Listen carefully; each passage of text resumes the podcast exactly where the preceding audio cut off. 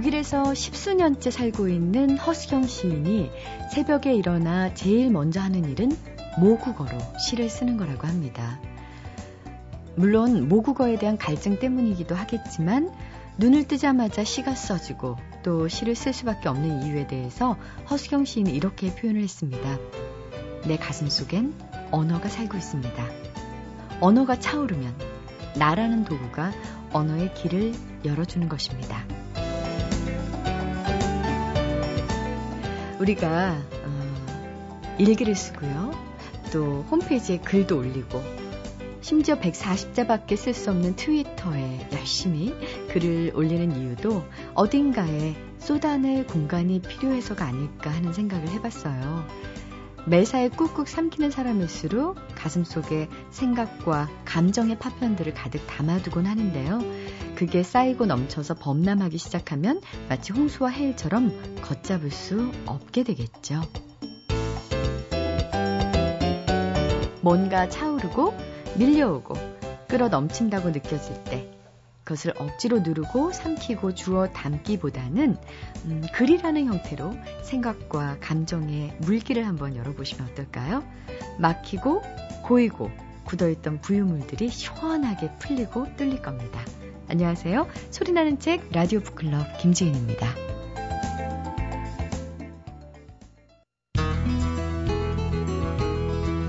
미국의 한 일간지에서 최근 25년 동안 사라진 25가지 순위를 발표한 적이 있는데요.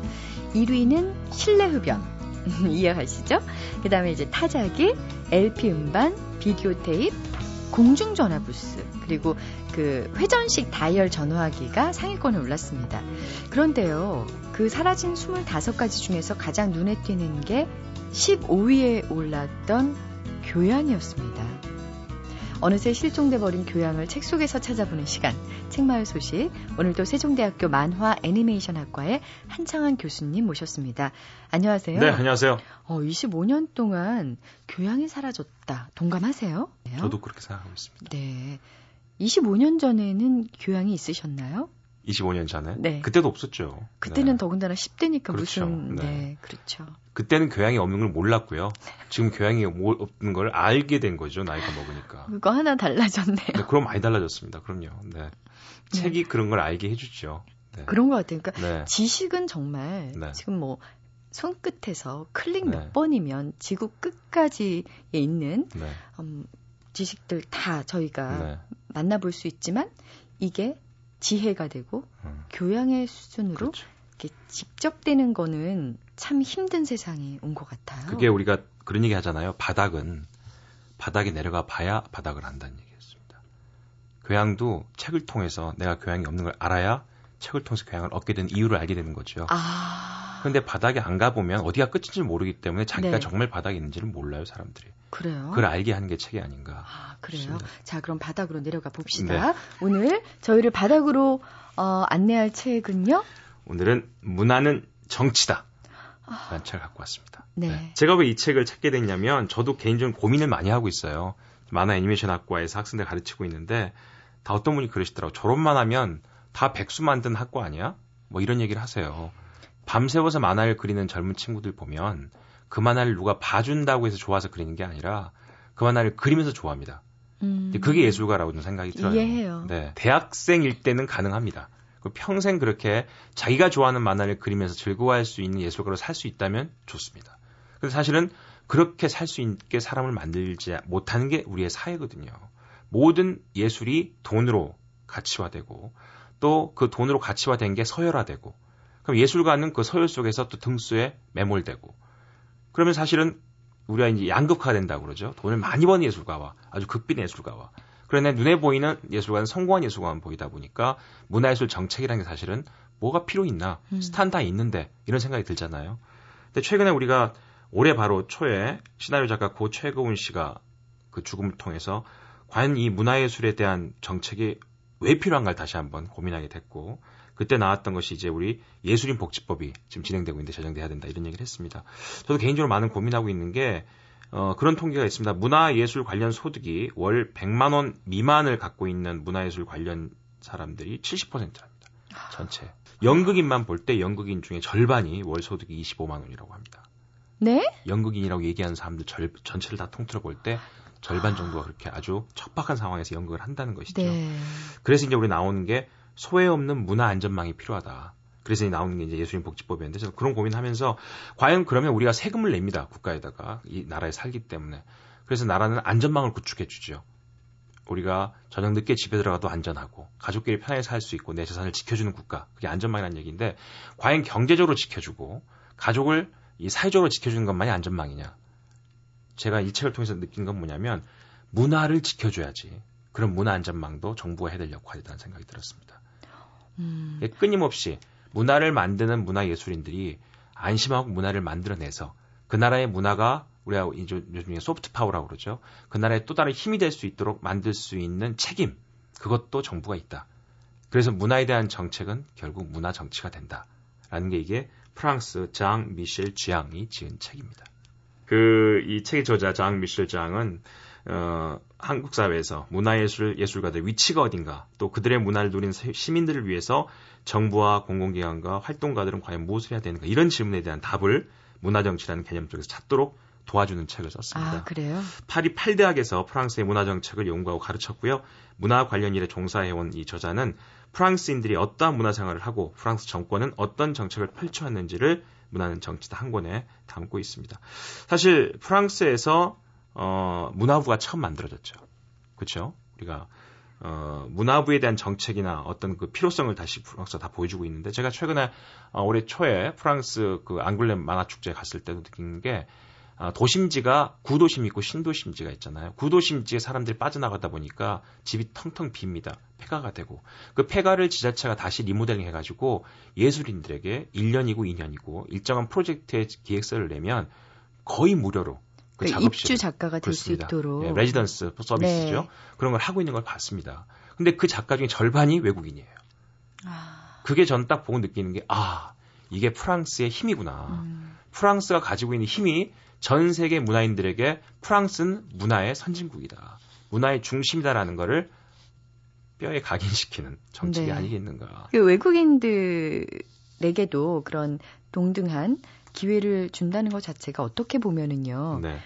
문화 선진국이란 자부심에서 나오고, 사실 그 미국도요, 최근에는 미국 작가라는 개념을요, 꼭 미국 태생이나 뭐 미국인이 아니라 그렇죠. 미국에서 일정 기간 작품 활동을 한 모든 작가로 그 개념을 넓혀나가고 있더라고요. 네네. 사실 거기서 나온 작품은 그러니까 결국 미국 작품이 되는 네. 거죠. 프랑스도 마찬가지고요. 그래서 지금 저희 전남 광주 지역에서 아시아 문화전당이라는 프로젝트를 하고 있습니다. 그게 뭐냐면 헐리우드에 대응하든 헐리우드의 또 하나의 대안으로 나올 수 있는 동아시아의 모든 문화, 그 문화예술인들이 광주라는 지역에 모여서 문화예술을 함께 만들어보자는 겁니다.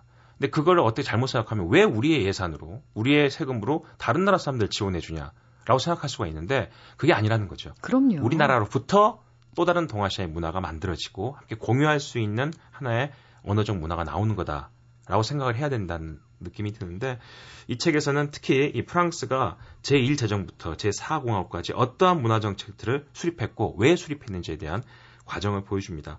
1959년에 처음으로 루이 14세 왕을 중심으로 해서 진행됐던 여러 가지 정책들이 종합된 문화부처가 1959년에 탄생을 하는데, 우리나라는 문화부가 노태우 대통령 때 1990년입니다. 네. 그 제1초대 장관님이 이어령 장관님이시죠. 네. 그때 이제 사람들이 문화부에서 과연 뭘 할까라고 했습니다. 근데 그 당시 나왔던 많은 정책들이, 아, 문화 지원 정책들. 그 다음에 이제 우리가 흔히 얘기하는 올림픽과 같은 국제 행사들. 거기서 우리의 문화를 어떻게 보여줄 것인가라는 행사들 나왔고요. 최근에 그 제가 아까 말씀드렸죠. 문화 안전망 정책 같은 걸 제가 쭉 보니까, 아, 소외받은 계층에, 소외계층에 일종의 쿠폰을 줘가지고요. 영화를 볼 수 있게끔. 오페라를, 뮤지컬을 볼 수 있게끔 한 서비스가 시작되고 있더라고요. 그리고 또 초중고생들에게 한 달에 하루를 정해서 영화를 1,000원에 볼 수 있는 날을 정해가지고 볼 수 있게 하고, 이런 식의 문화복지 정책이 많아지고 있습니다. 근데 이 책을 보니까 그런 필요성이 왜 적절하게 정책화되어야 되는가 나왔고요. 제가 한 가지만 말씀드리면, 이 미국의 교수인 W.J. 보몰이라는 사람이 있는데, 보몰의 법칙이라는 게 있습니다. 보몰의 법칙이 뭐냐면, 왜 공연단체들이 만성적으로 재정위기를 겪거나 파산에 이를 수밖에 없는지를 설명하는 원리입니다. 이분은 이렇게 얘기해요. 우선 공연단체들이 근무 시간은 바람직한 질적 수준에 도달하기 위해서 축소할 수 없음을 증명한 후에 이러한 상황은 비용의 끊임없는 증가로 이어진다는 결론을 도출해냅니다. 이게 무슨 얘기냐면 기술이 발달하면 노동력이 급감됩니다. 그렇죠? 공장이 많아지니까 자동화되고 그러면 생산력은 증가되죠. 비용은 줄어듭니다. 이게 일반적인 자본주의의 후기 자본주의의 경제 원칙인데 거기에 이런 공연예술은 절대 똑같지 않다는 겁니다. 대량 생산이 불가능하고 특히 공연예술은. 예, 생산력이 높아지려면 인건비가 같이 높아집니다. 근데 그거를 기존의 경제정책으로 후기 자본주의 논리로 계속 다 하다가는 모두가 파산할 수밖에 없다는 겁니다. 근데 문화는 공공의 기기이기 때문에 공공의 기기를 지키기 위해서 그렇게 파산할 수밖에 없는 공간에 공적인 세금이 들어가줘야 된다. 그래서 공연예술에 정부가 집중적인 지원을 해야 된다는 논리가 보물의 법칙입니다. 네. 제가 우리가 세금을 내는 국민들에게 문화부가 정책을 수립할 때 정책에 대한 정당성을 만들려면 설득력을 높여야 되거든요. 근데 그 설득력을 높일 수 있는 하나의 이론들, 이런 이론들이 프랑스에는 많이 연구되고 개발되고 있더라고요. 이 책을 보니까.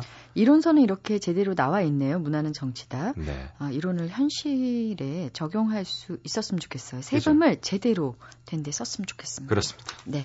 자, 지금까지 책마을 소식 한창한 교수님과 함께했습니다. 감사합니다. 초등학교에 다니는 연년생의 남자 형제라고 하면 왠지 매일매일 티격태격 다투지 않을까 싶지만요. 만화책 읽을 때만 빼놓고 절대 싸우지 않는 의 좋은 형제가 있습니다. 이번 주 나를 사로잡은 책의 주인공인 서울 치연초등학교 5학년과 4학년에 재학 중인 강재혁, 강수혁 형제인데요. 두 형제는 같은 책을 읽고 나면 꼭 토론을 한다 그래요. 그런데 수혁이는 좀 욕심이 많은 편이기 때문에 형이 자신과 다른 의견을 얘기하면 끝까지 안 듣고요. 자기 얘기를 할 때가 많지만 재혁이는 그때마다 동생 얘기에 귀를 기울이고 양보하는 형다움을 보여준다고 합니다. 이것이 바로 혁혁 브라더스, 재혁, 수혁 형제의 우애의 비결인데요. 오늘 두 형제가 소개해드릴 동화 역시 두 형제가 의좋게 함께 읽고 허심탄회하게 토론했던 책이라고 합니다. 어떤 책일까요?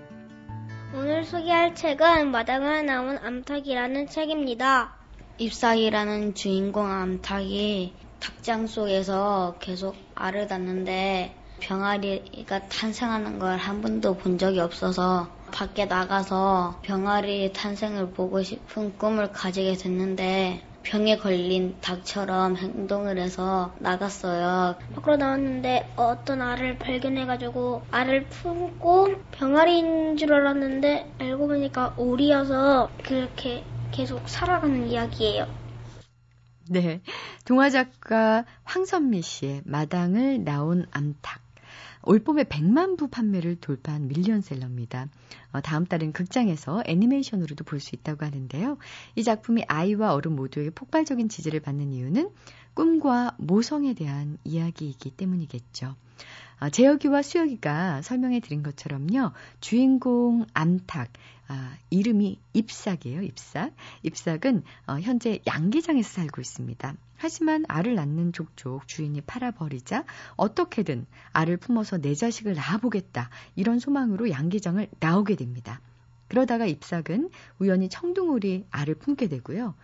그렇게 부화한 청둥오리를 마치 자기 자식처럼 사랑과 정성으로 키우면서 자신의 꿈과 또 자유를 실현해 나가는데요. 이 재혁, 수혁 형제는 동화를 읽으면서 잎사귀 죽기 전에 자신의 꿈과 소망을 돌아보는 장면이 굉장히 찡했다고 합니다. 알을 품어서 새끼를 키우겠다는 꿈과 또 날고 싶다는 꿈을 가졌던 암탉, 잎사귀의 꿈에 대한 내용을 두 형제의 낭독으로 들어보시죠. 한 가지 소망이 있었지. 알을 품어서 병아리의 탄생을 보는 것. 그걸 이루었어. 고달프게 살았지만 참 행복하기도 했어. 소망 때문에 오늘까지 살았던 거야. 이제는 날아가고 싶어. 나도 초록머리처럼 훨훨 아주 멀리까지 가보고 싶어. 잎삭은 날개를 퍼덕거려 보았다. 그동안 왜 한 번도 나는 연습을 하지 않았을까. 어린 초록머리도 저 혼자 서툴게 시작했는데 미쳐 몰랐어. 날고 싶은 것. 그건 또 다른 소망이었구나. 소망보다 더 간절하게 몸이 원하는 거였어. 네, 간절하게 몸이 원하는 것. 이 두 형제 성격이 참 다른 것 같죠? 재혁이, 수혁이 이 두 형제가 마당을 나온 암탉을 잊고 나서 자신의 목숨을 족제비에게 내주면서까지 청둥오리를 사랑했던 암탉, 잎사귀의 모성과 끝까지 자신의 꿈을 지켜나갔던 용기가 참 위대하다고 느껴졌답니다. 우리 재혁이는 야구를 좋아해서 야구선수가 되는 것이 꿈이고요. 수혁이는 단재 신채호 선생을 존경해서 신채호 선생 같은 훌륭한 역사학자가 되는 게 꿈이라고 하는데 두 형제가 마당을 나온 암탉을 통해서 얻은 깨달음 들어볼까요? 이 책을 읽으니까 암탉이 자신의 새끼를 살리려고 자신의 목숨이 위험한데도 족제비와 싸워서 힘든 시간을 이겨냈으니까 그 암탉도 어미잖아요. 한편으로는 동물이라도 엄마와 아버지는 그 자식을 사랑하는 마음을 다 똑같은 마음이라는 걸 알고 이상했어요. 기분이 조금 가슴이 뭉클해지는 그런 느낌을 받았어요. 제 꿈이 역사학자인데요. 이 책을 읽으니까 동물도 꿈을 이뤘는데 한 번 더 꿈을 생각하게 됐어요. 꿈이 없는 사람들에게도 꿈을 키워줄 수 있는 그런 힘을 주는 책이니까 꿈이 없는 사람들한테 소개하고 싶어요. MBC 라디오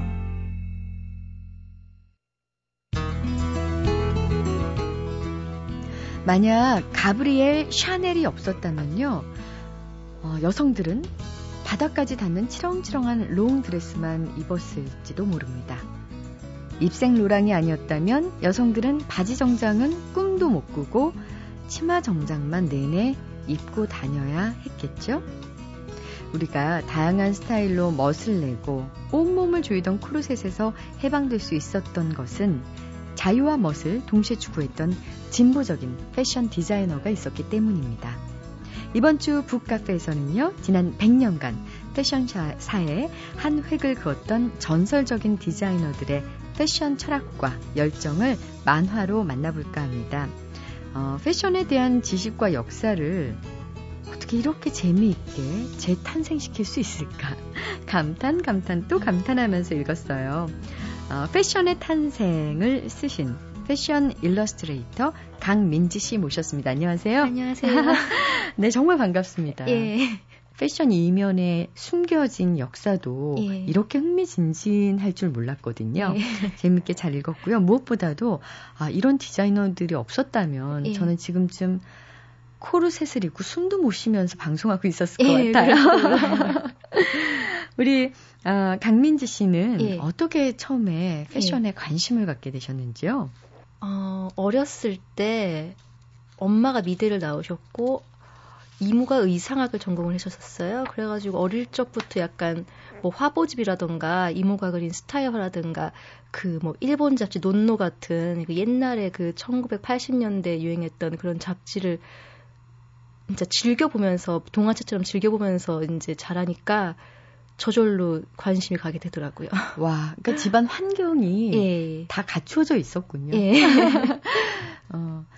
일단 패션 일러스트레이터가 직업이시더라고요. 예. 어떤 일을 하는 건가요? 보통 일러스트레이션이라고 하면 순수 미술과는 다르게 약간 대중들에게 좀 더 친근하고 좀 상업적으로 이용돼야 하는 그런 그림을 그리는데 패션 일러스트레이션은 그 중에서도 이제 좀 스타일리시하거나 패셔너블한 이미지가 필요한 분야에 이제 쓰이는 그림으로 예. 뭐 TV 광고나 패션 잡지나 아니면 뭐 여성들이 많이 보는 칙리 소설 아니면 뭐 어쨌든 대상이 여성이 되는 분야에 많이 쓰이고요. 아. 예. 그러니까 순수 미술과는 다르게 산업에 예. 적극적으로 이용되고 활용되는 예. 그런 분야라는 것이죠. 예. 근데 제가 이 책을 패션의 탄생을 보면서는 예. 이거는 거의 순수 예술 경지에 이르지 않았을까. 하루에 작업을 몇 시간이나 하셨나요? 그러니까 제가 늦게 깨서 한 12시쯤 깨면 점심을 먹고 좀 이래저래 준비를 하다가 3시쯤부터 시작을 해요. 작업을 그렇게 하다 보면 자는 시간이 한 4, 5시쯤 되거든요. 새벽 4, 5시. 그럼 뭐 10시간 예. 넘게 작업을. 뭐 중간중간 저녁도 먹고 하다 보면 네. 이제 보통 한 10시간 정도 보통 10시간이요? 예. 얼마나 걸리셨어요? 이게 총 작년 4월쯤 시작을 해서요. 올해 4월 말쯤 끝났으니까 총 한 1년 정도? 1년인데 하루 10시간 이상 꼬박꼬박 이 책에 매달리셨네요. 처음에 그 자료 조사할 때는 그렇게까지는 안 했는데 나중에 이제 그림 들어가고 만화 작업이 들어가니까 시간이 모자라가지고. 예. 사실은 자료 수집도 예. 쉽지 않았을 것 같은데요. 주로 예. 어디서 자료를 수집하셨나요? 처음에 제가 고민이었던 게 제가 호주에서 생활을 하다 보니까 한국이라면 뭐 서점에 가서 자료를 찾을 수 있고 뭐 서적도 구입할 수 있는데 호주에 있다 보니까 그게 가장 막막한 거예요. 그래서 처음에는 뭐 인터넷으로 일단 대략적인 정보를 수집을 하고 그 이후에 호주에 있는 도서관에 가서 이제 관련 서적을 찾아서 일일이 번역을 하고 그러면서 이제 좀 디테일한 부분을 첨가를 하면서 뭐 신문 잡지나 뭐 그런 기사 내용 같은 것도 조사를 하고 네. 그렇게 예. 그러다 보면 가장 궁금한 게요. 이 책을 쓰기 전과 예. 쓰고 난 다음에 가장 이미지가 달라졌던 디자이너가 궁금해요. 저 같은 경우에는 미우치아 프라다 같은 경우에 패션을 하기 전에 정치학을 전공을 했더라고요. 그러다가 좀 사회주의 약간 그런 면도 있고 약간 페미니스트적인 그런 성향을 가지기도 했는데 그러면서 이런저런 시위에도 참여를 하고 해가지고 그런 점을 보면서 아 어떻게 정치를 공부를 하다가 이렇게 패션 쪽으로 와서 이렇게 한 프라다라는 브랜드를 이렇게 명품 대열로 이렇게 올라서게 했는지 그게 너무 대단하다고 생각을 했고 예. 우리 프라다 얘기부터 그러면 해볼까요? 예. 프라다는 사실 우리가 명품이라고 하는 예. 그 선입견을 많이 깼던 브랜드가 아닌가 예. 싶어요. 일단 예. 소재 자체가요. 예. 그 소재라는 게 지금은 프라다 천이라고 부르기도 하는데 그 나일론 소재로 된 방수 천인데요. 이게 원래는 프라다를 맨 처음 만들었던 미우치아 프라다의 할아버지가 가죽 제품을 보호하기 위해서 습기랑 그런 것에서 보호하기 위해서 쓰던 포장지로 쓰이던 것이었어요. 그러니까 그 가죽 위에 덮었던 예, 예. 방수천? 예. 그러니까 원래는 이렇게 뭐 가방을 만든 소재가 아니라 단지 그냥 보호하기 위한 천, 그리고 군대에서는 뭐 낙하산이나 텐트 같은 데 쓰이는 그런 천이었는데 미우치아 프라다가 제대로 패션을 공부한 적이 없는 손녀였어요. 그래가지고 그러니까 일반적으로 패션을 공부한 사람이라면 약간은 그런 고정관념이 있었을 텐데 미우치아 프라다 같은 경우에는 아예 그런 패션에 대해 전무했던 상태였기 때문에 오히려 남들은 생각하지 못했던 소재를 아무렇게나 그냥 자기 마음대로 일단은 이용을 해본 거죠. 네. 그래가지고 맨 처음에 프라다 가방을 나일론이란 천으로 만들어냈는데 물론 처음에는 대중들한테 약간은 외면받았나요? 예, 약간 외면을 받았고 가죽도 아닌데 뭐 이리 비싸 약간 이런 식으로 예. 근데 나중에 점점 시대가 변하면서 사람들의 인식도 바뀌고 그 까만색 천으로 된 가방이 언제 어디서나 쉽게 들 수도 있고 언제 어느 상황에서도 좀 모든 의상에 패셔너블하게 이렇게 매치가 되는 멋을 부리지 않아도 부린 것 같은 느낌을 주는 그런 걸 사람들이 알게 된 거예요. 네. 그래서 이제 실용주의 명품이라는 별명도 얻기도 하고 나중에는 프라다 시크라는 그런 프라다만의 매니아를 형성하기도 했어요. 아, 그러니까 예. 프라다만이 줄 수 있는 멋스러움이 예. 이제 탄생이 됐다는 예. 거네요. 참 재밌습니다. 예. 그 프라다와 가장 대척점에 있는 디자이너는 그럼 누굴까요? 장식도 많고 화려하고 예. 그런 디자인은 누굴까요? 구찌랑 디올 같은 경우가 약간은 섹시하고 좀 화려한 그런 럭셔리한 분위기를 많이 내는 그런 브랜드에 속하고 에르메스도 그런가요? 에르메스 같은 경우에는 명품계 사이에서도 좀 넘볼 수 없는 그런 독보적인 위치에 있기 때문에 전통도 가장 깊고 그 명품 중에 명품이라고 불리는 그런 위치에 있어서 네, 그 출발이 예. 궁금하네요. 에르메스가 에르메스는 처음에는 마구상으로 시작을 했었어요. 에르메스가 처음 프랑스 파리 왔을 때 그 당시가 자동차나 기차는 전혀 없고 말과 마차가 대중화되어 있던 상태여서 당시 에르메스가 마구상을 오픈을 해가지고 손으로 한 땀 한 땀 만든 진짜 정교하고 튼튼한 마구상으로 이름을 떨치게 되었어요. 처음에는. 그럼 뭐 예. 그쪽에서 만들어내는 게 뭐 말 안장부터 예. 안장에서부터 뭐 이렇게 금속을 이용한 모든 마차와 말에 이용되는 모든 제품을 이제 만들어냈던 거죠. 아, 예. 처음에 그렇게 시작하다가 예. 어떻게 이렇게 패션계로 진출하게 됐을까요? 조사를 하면서 되게 재밌었던 게 패션의 역사가 그 시대의 발달, 그런 시대의 흐름에 되게 밀접하게 관련이 되어 있더라고요. 당시에 점점 이제 자동차랑 기차가 발달이 되면서 사람들이 말과 마차는 안 타게 되고, 아. 예. 그렇게 되면서 에르메스가 더 이상 마구상을 운영할 필요가 없는 거죠. 그래서 이제 어떡할까, 이대로 계속 마구상을 할까 하다가 사람들이 이제 여행을 자주 가게 되는 거예요. 자동차랑 기차를 이용해서. 그렇겠네요. 예. 그래서 에르메스가 당시에 그러면 여행할 때 필요한 가방이나 소품, 뭐 장갑 이런 것들을 만들자 해가지고 주요 품목을 마구상에서 소품 쪽으로 옮기게 됐어요. 그래가지고 이제 시작한 게 에르메스의 가방인데 가장 특징이 되는 것은 마구에 쓰였던 새들 스티칭이라는 손바느질 박음질법을 가방을 만드는데 그대로 이용을 해서요. 이제 손으로 장인들이 한 땀 한 땀 정말 열심히 만들어서 장시간에 걸쳐서 만들어낸 가방이 이제 오늘날까지 발전을 해서 정말 네. 그 고가의 가격을 여전히 유지하고 있습니다. 아, 이 책을 보면서 또 하나 예. 재밌었던 것이 원래 그 에르메스 안에 가방 예. 안에 예. 이렇게 분리된 어떤 속 주머니 예. 이런 게 없었다면서요 처음에는? 예, 처음에 그게 없었다가 그게 바로 이제 캘리백이었는데요. 이후에 에르메스 사장이 우연하게 영화배우 제인 버킨을 만나게 됐는데 제인 버킨이 이제 불만을 토로한 거예요.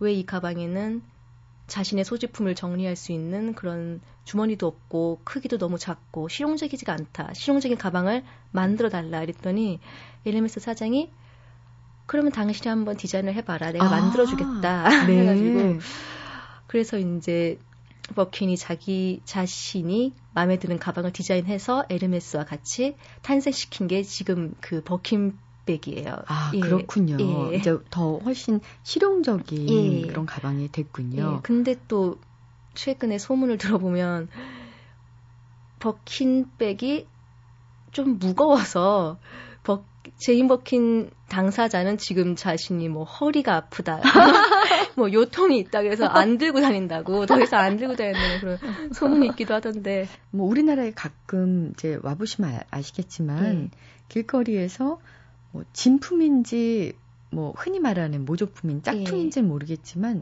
어디서나 볼 수 있잖아요. 이 모조품 때문에 가장 그 골머리를 앓았던 브랜드는 역시 루이비통이겠죠? 예. 예전부터 그랬다고요? 예, 루이비통이 되게 재밌는 게 이미테이션이 그 옛날에도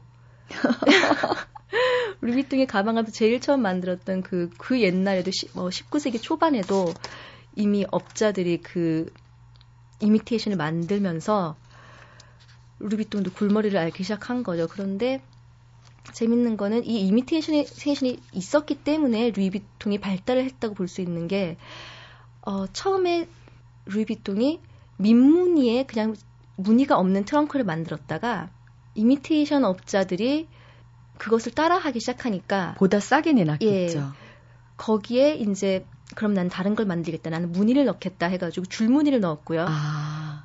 이걸 또 따라하니까 그 다음에 이제 격자무늬, 다미에라고 불리는 격자무늬를 넣은 제품이 나왔고 이것을 또 따라하니까 다시 또 새로운 무늬를 만들어낸 게 모노그램이었어요. 문자로? 예. 그 L과 V와 꽃무늬로 된 그런 그 모노그램 만들면서 이렇게 보면 진짜 루이비통의 발전에는 이미테이션 그 모조품 제조하는 사람들의 공로도 참 크지 않았나. 예. 네. 근데 이 루이비통이 창시자의 원래 직업이 참 재밌던데요. 루이비통도 처음엔 시골에 있다가 파리로 상경을 하고 싶었던 거예요. 일단 뭐 디자인이라던가 그런 것에 관심은 없고 무조건 이제 파리에 와서 성공을 해야겠다. 그래서 왔는데 돈은 벌어야 되니까 그때 마르샬 가방점이라는 곳에서 직원을 구해서 거기에 이제 취직을 하게 돼요. 근데 당시에 그 귀족들이 여행을 갈 때 트렁크에 자신이 직접 옷을 정리를 안 하고요. 가방점에 일하는 직원에게 자신의 옷가지들과 트렁크를 주면서 짐을 싸달라고 이제 부탁을 해요. 그 가방점에는 패커라는 명칭의 가방을 싸는 일만 하는 직원이 있는 거예요. 아, 그래요? 예, 근데 루이비통이 참 의외로 가방을 너무너무 잘 쌌던 거죠. 그래서 그게 소문이 나다 보니까 이제 뭐 각종 귀족들이 루이비통만 찾게 되고, 근데 이 소문이 이제 당시 유제니 여왕에게도 소문이 흘러들어가서 여왕의 전속 패커로 임명이 돼요. 세상에, 세상에. 예. 그러다가 어느 날 여왕이 이제 자신이 후원을 해주겠으니 가방점 한번 열어봐라 하면서 이제 루이비통이 자신의 첫 번째 가방점을 오픈을 하게 됩니다. 아, 그렇군요. 근데 이제 짐을 워낙에 많이 싸다 보니까 이 짐 가방에 그 고쳐야 될 점도 금방 알았던 것 같아요. 예전에는 가방의 트렁크 위에 모양이 둥그랗. 그러니까 쌓아둘 수가 없었다면서요. 밑에는 이제 보통 트렁크처럼 사각이지만 위에가 약간 아치형으로 뚜껑이 둥글게 되어 있어서 차고차고 싸울 수가 없는 거예요. 그래서 이동시키기가 힘든 거예요. 그래서 이제 루이비통이 못하러 뚜껑을 저렇게 둥글게 하냐, 납작하게 평평하게 만들자 해서 이제 판판한 뚜껑에 가방을 만들면서 거기에다가 이제 가방 속에 옷을 잘 정리할 수 있는 칸막이도 만들고 소재도 방수가 되는 가죽이 아닌 이제 그런 원단을 쓰기 시작했고요. 네. 그러니까 이게 본인이 짐을 정말 열심히 싸봤기 때문에 가능한 일이 아니었을까 하는 생각이 듭니다. 이 실용적인 걸 얘기하자면 또 우리 버버리를 빼놓을 수가 없을 것 같은데요. 굉장히 재미있게 읽었습니다. 이 부분을요. 처음에 버버리에 어떻게 탄생이 된 걸까요? 버버리가 다른 디자이너들과 가장 차이가 있는 점은 다른 디자이너들이 옷의 구성이나 디자인에 관심이 있었다면 버버리는 소재라는 것에 굉장히 관심이 있던 사람이었어요. 당시에 그 옛날에 비옷이라는 게 고무로 된 옷이었어요. 아우, 되게 무거웠겠네요. 그래서 비옷을 입을 때 굉장히 무겁고 움직이기도 힘들고 그랬었는데 이제 버버리가 그런 걸 보고 안 되겠다. 자신이 방수가 되는 그런 천을 만들어야겠다. 발명을 해야겠다 해서 소재를 만들어야겠다. 그래서 그때부터 이제 밤낮으로 연구를 거듭한 끝에 탄생한 게 이제 오늘날 개버딘이라고 불리는 소재인데 이게 방수도 되면서 여름에는 시원하고 겨울에는 따뜻하고 그런 가볍기까지 해가지고 옷을 만들기에 너무 좋았던 소재인 거죠.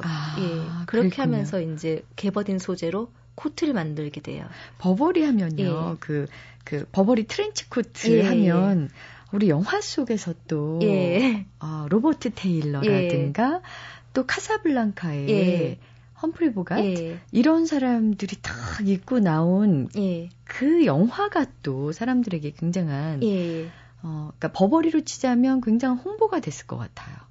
그거는 굳이 입으라고 뭐 부탁한 것도 아닌데 당시에 버버리 코트가 하도 유행하다 보니까 영화에서 이제 배우들이 그걸 입고 나오게 되고 카사블랑카랑 그 애수가 대히트를 치면서 그 의상도 덩달아 이제 홍보가 확실하게 된 거죠. 그러니까 오늘날 말하면 스타 마케팅이 확실하게 돼가지고 뭐 요즘 같은 PPL 같은 게 이미 그때 시작이 됐던 거죠. 그런데 이제 그 전쟁에서도 이 버버리 코트가 엄청나게 인기를 누렸다면서요? 사실은 버버리 코트의 시작이 군대에서 시작된 거였어요. 아, 왜요? 처음에 이제 개버딘 소재가 탄생이 되었을 때 여기저기 해외에서도 주문이 밀려오고 하면서 소재가 대히트를 치게 되었는데 이 소문이 군대까지 이제 흘러들어가게 된 거죠. 근데 당시에 보어전쟁이라는 전쟁이 일어났는데 비가 워낙에 많이 오고 있었어요, 당시에. 그래서 군대에서 새로운 비옷을 만들어야겠다 생각을 하다가 개버디라는 소재를 버버리에서 발명을 했다던데 한번 맡겨보자 해가지고 그때 버버리가 타이로켄이라는 군용 비옷을 만들게 됩니다. 네. 예. 그런데 이것이 나중에 이제 1차, 2차 세계대전을 거치면서 점점 개량이 되고 발전이 되면서 오늘날의 버버리 트렌치 코트가 이제 탄생이 된 거죠. 네. 디자인도 중요하지만 예. 정말 마케팅도 참 예. 중요하다는 생각이 예. 들었는데 마케팅하면 이 랄프 로렌을 또 빼놓을 수가 없을 것 같아요. 예. 랄프 로렌은 미국 디자이너인데 미국 디자이너들의 특징이 유럽 디자이너들과는 좀 틀리게 약간 실용적이고 상업적인 면이 있어요. 특히 미국이란 나라가 좀 실용적인 걸 많이 추구하는 나라이기 때문에 아마 그런 면도 있을 텐데 랄프 로렌은 패션 학교에서 공부를 한 적이 한 번도 없었고요. 아, 그래요? 예, 그리고 전공이 비즈니스였어요. 아. 예, 그래가지고 마케팅이라는 분야와 약간 그런 사업적 수단이 되게 뛰어났던 거죠. 그래서 이제 랄프 로렌이 자신의 브랜드를 오픈을 하고 광고를 했을 때 어떤 전략을 썼냐 하면 보통 패션 브랜드의 광고는 옷을 위주로 멋진 모델들을 쓰면서 옷을 위주로 홍보를 하는 방면에 랄프 로렌은 옷에 전혀 초점을 두지 않고 그 사진 이미지 자체에서 미국의 상류층의 라이프 스타일을 보이도록 한 거예요. 아... 예. 예를 들면 뭐 푸른 초원에서 잔디밭 위에서 미국인 커플이 뭐 피크닉 가방을 가지고 돗자리를 깔고 여유를 즐기는 모습이라던가 아니면 뭐 되게 엘리트적인 교수 느낌의 아저씨가 책을 보고 있는 느낌이라던가 아니면 뭐 그 사립학교 엘리트 미국 아이들이 뭐 럭비를 하고 있는 모습이라던가 이런 식으로 그 미국의 엘리트 계층의 라이프를 일반인들에게 약간 판타지를 심어주듯이 당신이 랄프 로렌을 입으면 당신이 폴로를 입으면 당신도 이런 상류층의 느낌을 가질 수 있다. 당신도 이런 삶을 살 수 있다. 약간 그런 세뇌 한마디로 이렇게 잠깐 세뇌를 시키는 거죠. 이미지를. 네, 그 세뇌가 예. 굉장히 성공을 한 거죠. 예, 그렇죠. 그래서 지금은 그냥 뭐 패션 브랜드가 아니라 예. 라이프스타일, 그러니까 모든 예. 걸 생산해내던데요. 예, 처음에는 뭐 넥타이, 남성복, 여성복으로 시작을 했다가 그 후에 스포츠 용품에서 심지어 이제 홈 인테리어, 가구, 이제 페인트까지 그러니까 모든 제품을 만들어서 사람들이 일상생활에 모든 분야의 랄프 로렌이 들어갈 수 있도록 뭐 침구에서부터 식기, 그릇까지 그러니까 랄프 로렌 예. 왕국에서 예. 살아봐라 예. 뭐 이런 식의 메시지를 예. 주는 것 같습니다. 예. 자, 오늘 북카페에서는요, 세계 유명 패션 디자이너들의 일과 삶을 만화에 담은 책.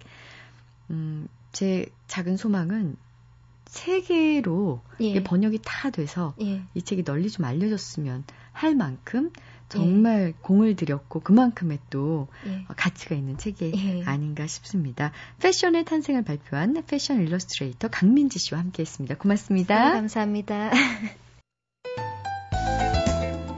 사람의 신체 중에서 가장 기억력이 좋은 기관은 이 머리, 뇌가 아니고요. 몸이라고 합니다. 몸으로 익혔던 기술이나 동작들, 혹은 몸에 닿았던 촉감이라든가, 몸으로 부딪혔던 추억, 경험들은 아무리 시간이 지나도 우리 몸에 정밀하게 새겨진다고 합니다. 아, 한 해의 절반이 흘러가고 있는 2월의 마지막 일요일이에요. 우리 몸은 또 어떤 기억들을 기록하고 있을까요? 지금까지 소리나는 책 라디오 북클럽 전 아나운서 김지은이었습니다.